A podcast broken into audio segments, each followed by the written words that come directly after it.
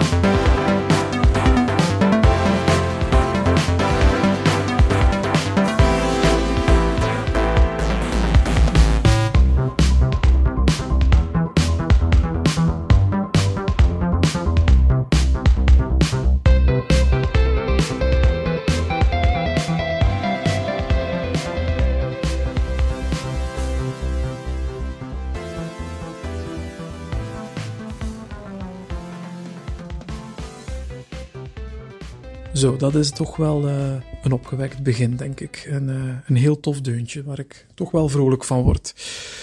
Het uh, volgende deuntje, of ja, zeg maar nummer, komt uit een ietsje serieuzere titel, een ietsje groter spel ook. The Elder Scrolls V Skyrim. Een spel dat ik eigenlijk oorspronkelijk een beetje links heb laten liggen toen het uitkwam, ik denk in 2014. Uh, open world vind ik, ja, is, is soms wel wat moeilijk. En uh, ja, Skyrim was daar geen uitzondering op. Al heeft het mij wel echt uh, bekoord. Ik ben een enorme Skyrim-fan geworden. Ik heb er uren, uren op gespeeld op dat spel. En ja, de vele muziek die je op je reis hoort, van ja, eigenlijk de, de, de wat stillere nummers die volledig versmelten met de achtergrond en de wat krachtige nummers. Ja, dat blijft toch echt wel bij. En uh, als tweede nummer heb ik daarom gekozen voor The Streets of Whiterun. En dat is natuurlijk gemaakt door de onnavolgbare Jeremy Soule.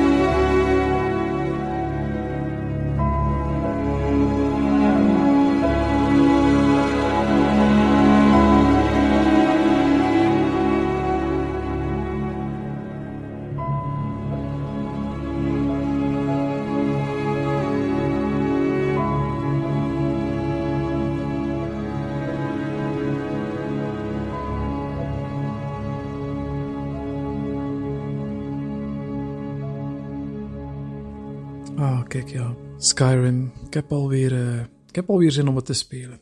Zeer tof spel. En uh, zeer verslavend. Uh, het volgende deuntje, hè, om een brugje te maken, komt uit een spel dat voor mij ook bijzonder verslavend gewerkt heeft. Het is een spel waarin je in de huid kruipt van iemand die een boerderij heeft geërfd van zijn grootvader en die dus verhuist naar het stadje waar die boerderij zich bevindt en daar een nieuw leven start en zich daar integreert bij de mensen en daar ja, deel wordt van de maatschappij. En dat spel heet Stardew Valley. Het is weer een spel met uh, leuke pixel art. ben er, ja, ik heb er een zwak voor. En um, ik herinner mij, ja, ik, ik had er heel veel over gelezen op het internet, over uh, Stardew Valley. Ik wilde het proberen en ik moet zeggen, ik was echt meteen verkocht. Er zit een loop in dat spel. Uh, je, je, gaat dus, je, wordt wakker morgens, uh, je hebt een bepaald aantal uur de tijd. Dat zijn dan minuten in de echte wereld. Hè. En je, je moet allerlei taken uitvoeren. Je bouwt je boerderij verder uit. Je kan met de dorpsbewoners in gesprek gaan. Je kan leuke dingen gaan, leuke activiteiten gaan doen. En het is zo gezellig en zo verslavend dat je dus iedere avond als je dan met je, met je personage terug in bed kruipt, die loop, je, je, spel saved en die loop start opnieuw en je denkt van, goh, weet je wat, nog een dag. En dan nog een dag. En voor je het weet zit je eigenlijk uren, zit je uren te spelen en, en je, je raakt er gelijk niet meer uit.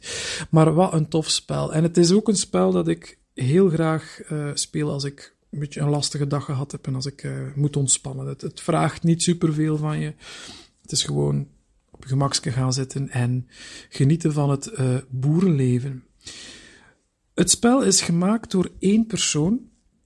Die heeft alles, ja, zowel van de, van de muziek als van de, de art, als het, de, eh, de mechanics. Eigenlijk alles in het spel is door die ene persoon gemaakt. Concerned Ape heet die man. Uh, die is ook rijk geworden van zijn spel. Ik geloof dat het wel, ja, heel wat verkocht heeft, heel populair is. Er is ook een bordspel van ondertussen. Dus het, allez, het is een, heel, een heel, tof, heel tof gegeven. En dus, zoals ik al zei, de muziek is ook helemaal door hem alleen gemaakt. En uh, een van de nummertjes die ik uh, bijzonder aanstekelijk vond, was het nummer dat uh, speelt bij de intro van een arcade game. Die je, als je in het dorp naar, naar de, de, de lokale pub gaat, heb je daar zo arcadekasten. En als je bepaalde voorwaarden voldaan hebt in, in Stardew Valley, dan kan je op die kast dat spelletje gaan spelen. En dat spelletje heet Junimo Kart. En het is uh, het, het introliedje van Junimo Kart, dat, dat, dat begint te spelen wanneer je die kast uh, aanraakt en, en eraan begint, is uh, weer zo eentje dat super aanstekelijk is en het, het klinkt ook lekker ouderwets. Junimo Kart.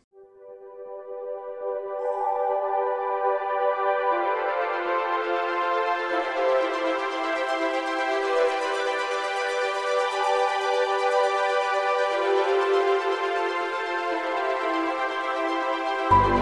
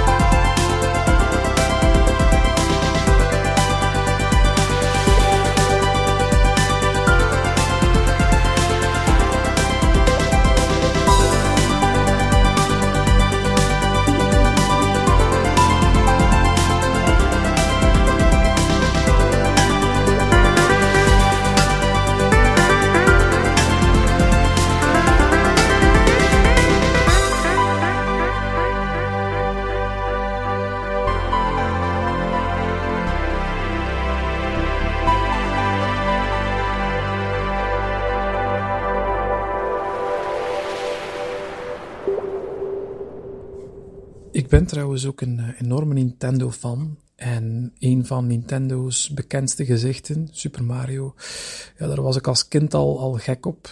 Uh, toen we in onze pyjama voor de NES zaten en dat spelletje voor de eerste keer speelden, die, die geluidjes, die deuntjes, ja, dat was toch iets speciaal. En nog altijd, vandaag nog, uh, ben ik een enorme fan van, van Mario. En ook van zijn broer Luigi.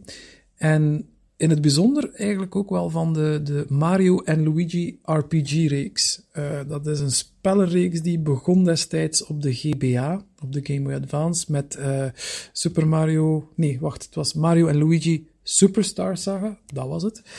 En uh, dan later op de DS een paar games. En op de 3DS is het dan ja, uiteindelijk de laatste twee games geworden, want dat bedrijf achter die spellen is failliet gegaan.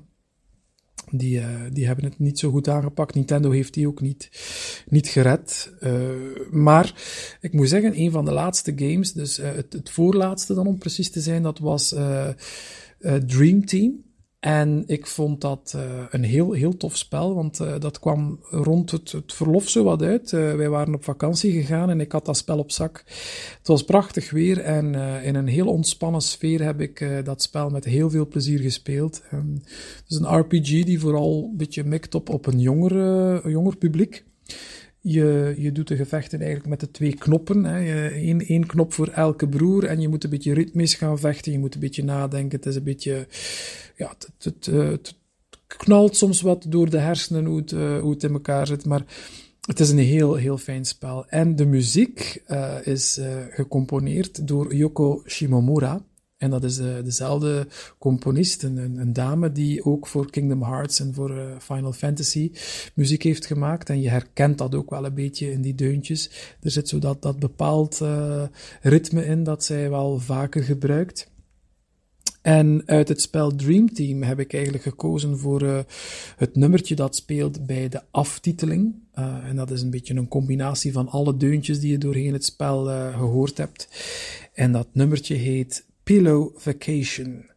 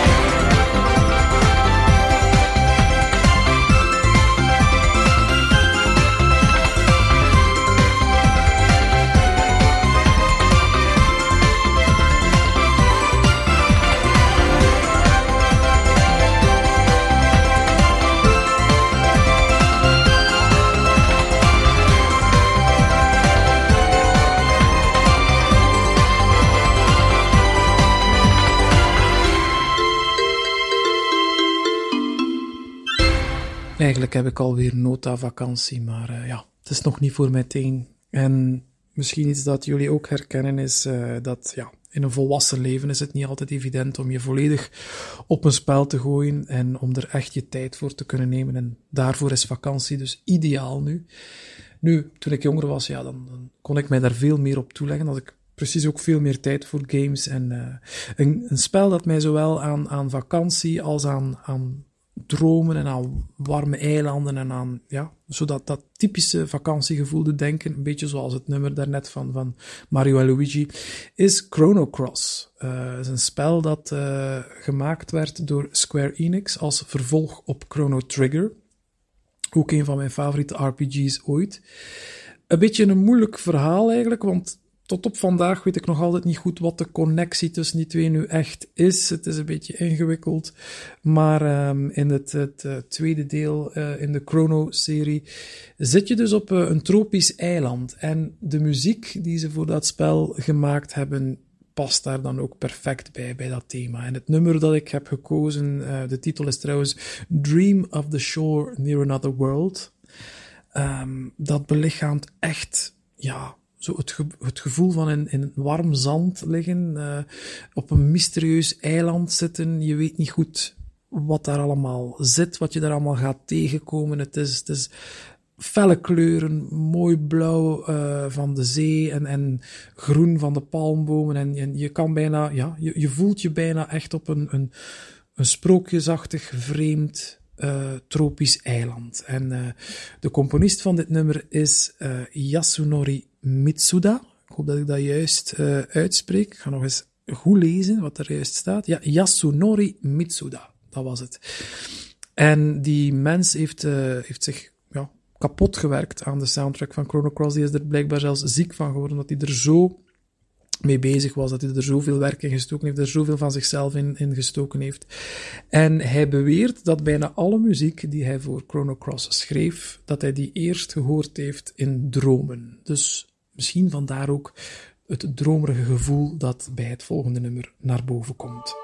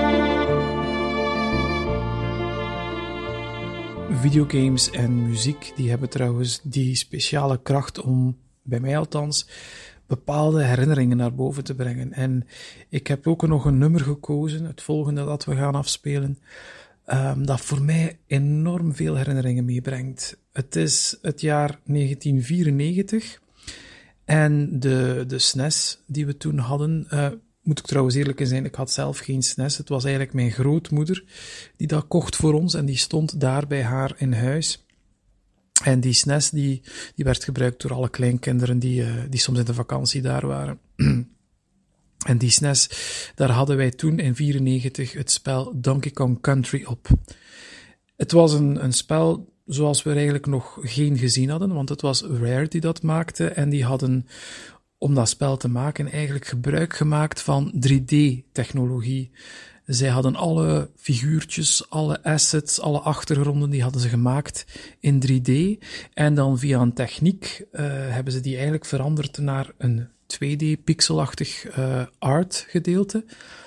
En dat samen zorgde ervoor dat je, ondanks dat het scherm toch vlak was, dat je toch wat diepte kreeg.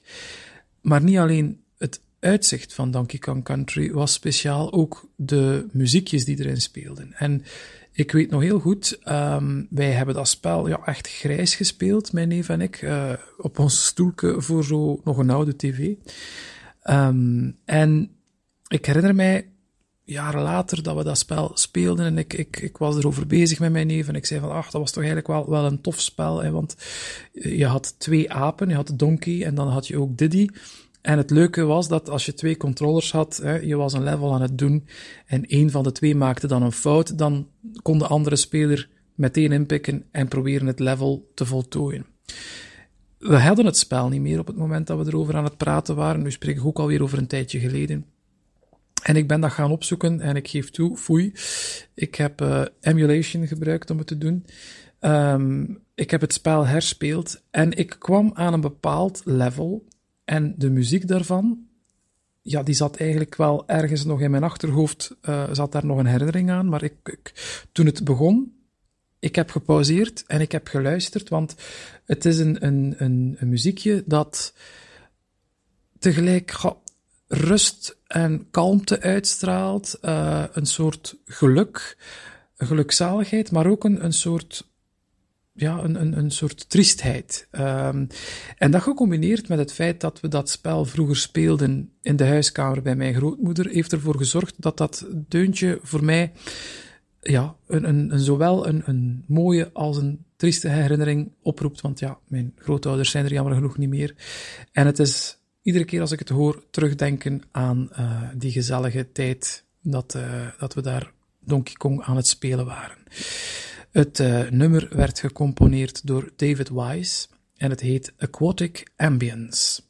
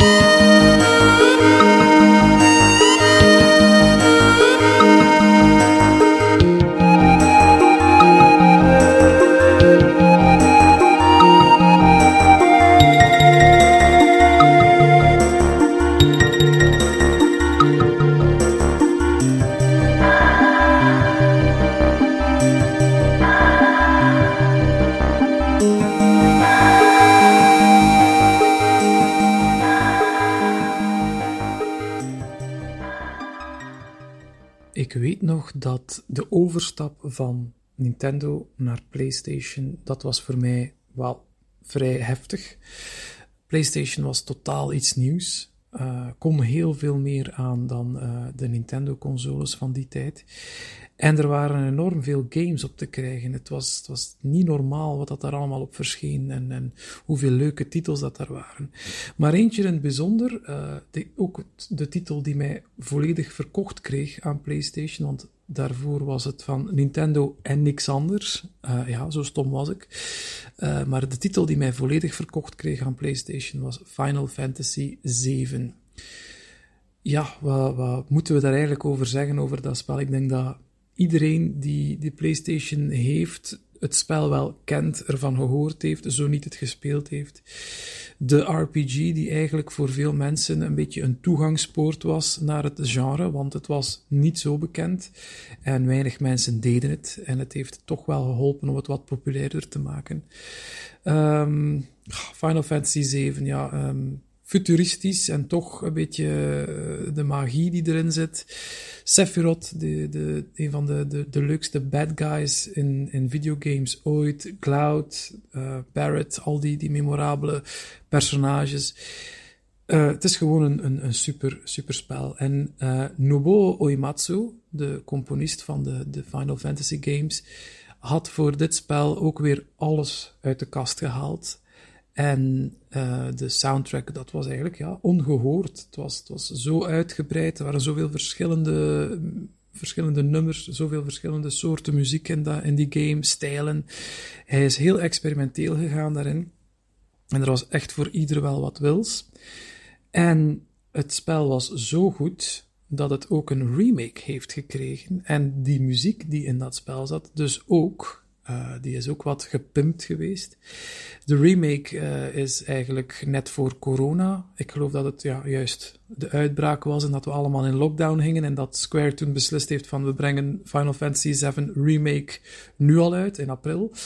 Um, dat we konden genieten van het spel. En ik, ik weet nog, uh, het, het, was een enorme troost, want ja, je mocht niks doen.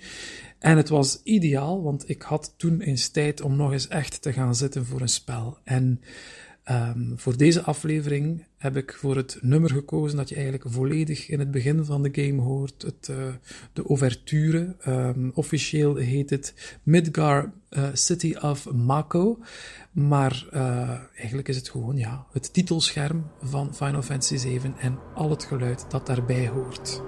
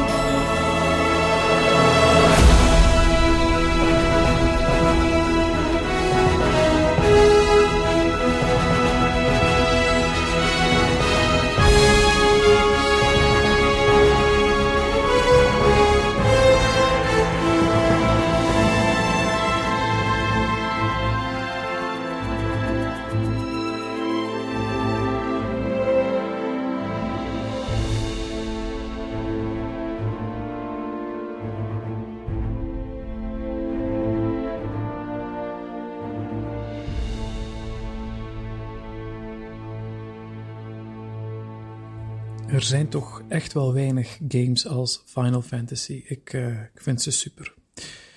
Naast Final Fantasy heb ik nog zo'n grote favoriet en dat is dan weer een Nintendo-titel.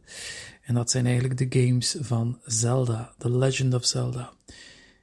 Ja, ik vind die, ik vind die super. Um, ik ben destijds ooit uh, begonnen met Link's Awakening. Dat was eigenlijk het eerste Zelda-spel dat ik uh, ooit speelde. Veel te moeilijk voor mij, want ik was nog te jong. Uh, mijn Engels was echt niet goed, dus het spel heeft toch wel wat tips die, die het naar jou gooit. En als je dan geen Engels kan en de tekst niet begrijpt, is het moeilijk. Uh, het is een beetje zoeken. Ik had ook het mechanisme van het spel niet per se door. Maar zoals ik zei, ik ben, ben er heel jong aan begonnen. Het heeft altijd in mijn kast gelegen en ik heb het altijd bewaard. En dan later, als ik wat ouder was, dan, dan ging het wel. Maar um, ondanks het feit dat het spel mij wat moeilijkheden gaf en het, nogal een moeilijke start had voor mij, mijn, mijn fan zijn van Zelda, was ik er toch wel verliefd op. En ik was heel erg opgetogen toen ik op tv een reclamespot zag van een Zelda-spel voor de Nintendo 64. Dat was Ocarina of Time. En dat zag er ook uit zoals ja, niets dat we daarvoor al gezien hadden. Uh, het was het, het eerste spel op, op een Nintendo-console die zo uh, mooi uitgewerkt was. Nu, als je daar nu naar terugkijkt, die graphics, dat was niet zo wauw, maar goed, in die tijd, ja, het was, het was zoals wij het ons voorstelden als we een spel speelden. En ik weet, bij de meeste mensen is Ocarina of Time de grote favoriet als het over Zelda gaat. En nu in, in de latere tijd, uh, Breath of the Wild uh, heeft, heeft die plaats voor velen ingenomen. Maar voor mij was mijn favoriet, als we dan echt naar de Nintendo 64 kijken, van de, van de Zelda games, de twee Zelda games die er waren, was Majora's Mask. En dat, uh, ja, dat was weer een, een, een, buitenbeentje. En ik hou wel van, van buitenbeentjes in, in, spelletjes. Majora, Majora's Mask werkte anders dan andere games. Je had het, uh, het, het gedoe met de tijd. Je had drie dagen de tijd om, om jouw sessie te doorspelen. Uh, je moest daarin zoveel mogelijk puzzels oplossen, uh, opdrachten, sidequests. Je moest ja, verder geraken, een beetje het mysterie van het spel ontrafelen. Maar je had maar die beperkte tijd. Dus je, je, het spel zette je enorm onder druk om, om het goed te, te leren spelen en om, om effectief en, en heel grondig te gaan werken. Haalde je dat niet, dan had je gelukkig nog altijd je ocarina, uh, of toch Link had zijn ocarina. En met The Song of Time kon je dan weer terug de tijd in en opnieuw proberen. En stapje voor stapje verder geraken in het spel. Nu, Majora's Mask uh, vertelt eigenlijk het verhaal van Link die na zijn kweeste in Ocarina of Time Hyrule verlaat en op zoek gaat naar een vriend die hij verloren is. Het, het, wordt een beetje gesuggereerd dat dat Navi zou zijn, het, elfje dat hem op uh, zijn reis in Ocarina vergezelde. En tijdens zijn reis belandt Link in een, een duister woud waar hij aangevallen wordt door de Skull Kid, die geïntegreerd geraakt door zijn Ocarina en die ook steelt samen met zijn paard Epona. Link zet natuurlijk de achtervolging in, maar komt via een mysterieuze gat in de grond terecht in een parallele wereld die Termina heet, waar het spel zich dus zal afspelen. En boven Termina hangt een gigantische maan die Dra op de wereld naar beneden zal storten en ja, beetje alles uh, plat zal gooien, een beetje alles zal vernietigen. Uh, dus best wel dark en uh, ook dat gezicht van die maan, je moet het maar eens googlen als je het niet kent. Het is, ja, het is gewoon een creepy ding. Maar Majora's Mask was zo duister, zo speciaal, dat het, ja, voor mij had het een, een, een klik. En ik vond het een, een super, super, super tof spel. Uh, de muziek die ik daarvoor gekozen heb, voor Majora's Mask, komt niet uit het spel. Is een beetje een, een, een hermaakte mashup van, van de eerste muziek die je hoort wanneer het spel start. Maar uh, de componist is natuurlijk Koji Kondo. Dat is ook dezelfde componist van de Super Mario games. En ja, in dit nummer dat je nu gaat horen, zal je meteen ook merken dat Majora's Mask best wel een duister spelletje is.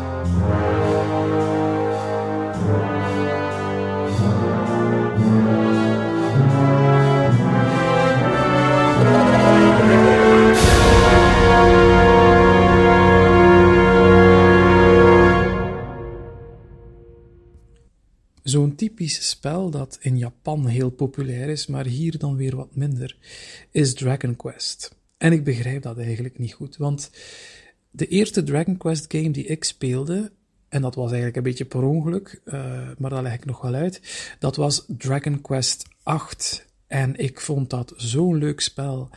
Ik had al gehoord van, uh, van de reeks, maar ik uh, wist niet wat het juist was, waar het juist voor stond. En Dragon Quest 8 heeft mij toch echt verrast. Um, ik weet nog, uh, ik ging vroeger ja, mijn games halen in de Game Mania, um, maar ik moest daarvoor een paar dorpen verder zijn. En ik moest daarvoor de bus nemen. Uh, dus een, een, een, nieuw spel halen, dat was voor mij altijd een hele, hele trip. En uh, in die tijd, ja, je had wel al internetsites die, die goed werk deden als het over reviews ging en over uh, het, voorstellen van nieuwe games, maar het was toch nog niet wat het vandaag was. En veelal uh, gebruikte je toch best magazines, game magazines. En als ik naar de Game Mania ging uh, en ik kocht een spel, of het was eens toevallig dat ik er ging, dan nam ik toch al wel graag eens een PlayStation magazine mee. En daar zaten van die demo-discs bij. En ik herinner mij dat ik uh, die bepaalde uh, demo-disc opstak in de PlayStation 2 en daar was een demo van Dragon Quest 8 op te vinden. En ik vond dat, uh, ja, hoe het eruit zag, dat spel heel, heel, heel mooi getekend, heel sprookjesachtig. Het was zo een cel-shaded stijl. En ik herinner mij vooral dat ik uh, ja, verbaasd was over de voice acting die erin zat. Want dat was toen nog niet zo heel ingeburgerd in, in spellen. En dan vooral King. Hè. Nu, om te verduidelijken, Dragon Quest 8 gaat over uh, een koning en zijn dochter die vervloekt raken door hun hofnar. Uh, blijkbaar in het kasteel van King Troad werd een scepter bewaard en in die scepter zit een kwade entiteit opgesloten. Nu, de, de hofnar van King Troad, die was al uh, een beetje in hoe zeg je dat? Die had les gevolgd in, in magie en die had al een beetje een duister kantje. En die scepter die in dat paleis verborgen lag, die voelde dat aan, heeft een beetje de hofnar gelokt, uh, ervoor gezorgd dat de hofnar de zegel verbrak, waar dat die scepter in vast zat. En de hofnar heeft uh, bij wijze van, ja, waarom wraak? Want blijkbaar voelde hij zich toch niet zo goed in zijn rol. Uh, de koning en zijn dochter van vorm veranderd. De koning heeft hij aangepast of veranderd in een soort groen trollachtig wezen. En zijn dochter, de knappe prinses Medea, heeft hij omgetoverd in een paard. Beetje vreemd verhaal natuurlijk. En als je het niet kent, Dragon Quest, even wennen. maar het spel begint en het is eigenlijk uh, King Troad die uh, op, een, op een stronk zit en wakker wordt en zijn dienaren aanspoort tot actie, want zij zijn natuurlijk op zoek naar de hofnar die gevlucht is met die scepter, om die in te halen en om die scepter terug te krijgen en natuurlijk om de vloek te breken. Het stemmetje van King Troad is zo grappig. Het is zo'n typisch Brits komisch geluid. Hij praat heel uh, lijzig, heel deftig, maar ja, zijn uiterlijk past er natuurlijk niet bij. En dat geeft ook al meteen aan dat Dragon Quest vaak vol zit met humor, woordspelingen en echt, ja, leuke gameplay. Het is een gezellig spel waar ik graag naar terugkeer. En het nummer uit Dragon Quest dat ik gekozen heb is de Ouverture. En die zal misschien voor veel mensen wel bekend zijn. Het nummer is gecomponeerd door uh, Koichi Sugiyama. Ik ga eens kijken of dat juist is. Dat is helemaal juist. En het is dus de ouverture van Dragon Quest.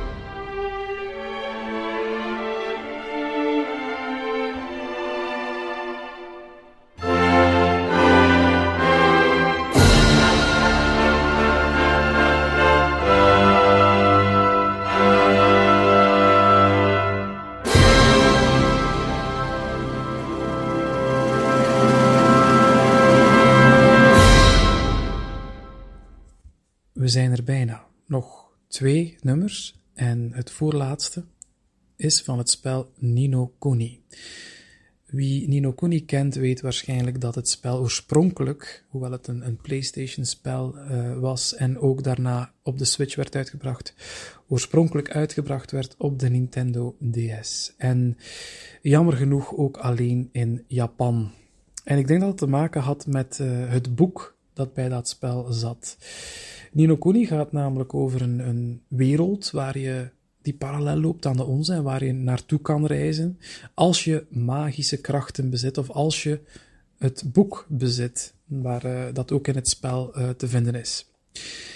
In het spel uh, ben je een klein jongetje dat zijn moeder verliest aan een hartziekte.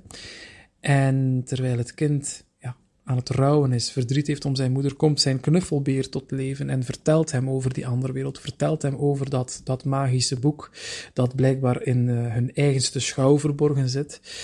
En hij reist met het, uh, met het kleine jongetje naar Ninokuni, die andere wereld, om op zoek te gaan naar de dubbelganger van zijn moeder. En op die manier misschien de mama van uh, het kindje terug tot leven te brengen. Beetje een vreemd, maar toch ook mooi verhaal. Nu, dat boek waar ik het al over had en waardoor het spel op de DS dan oorspronkelijk alleen in Japan uitkwam, dat zat ook echt bij het spel meegeleverd. Volledig afgewerkt, mooi uitgewerkt. Echt een, een heel mooi ding.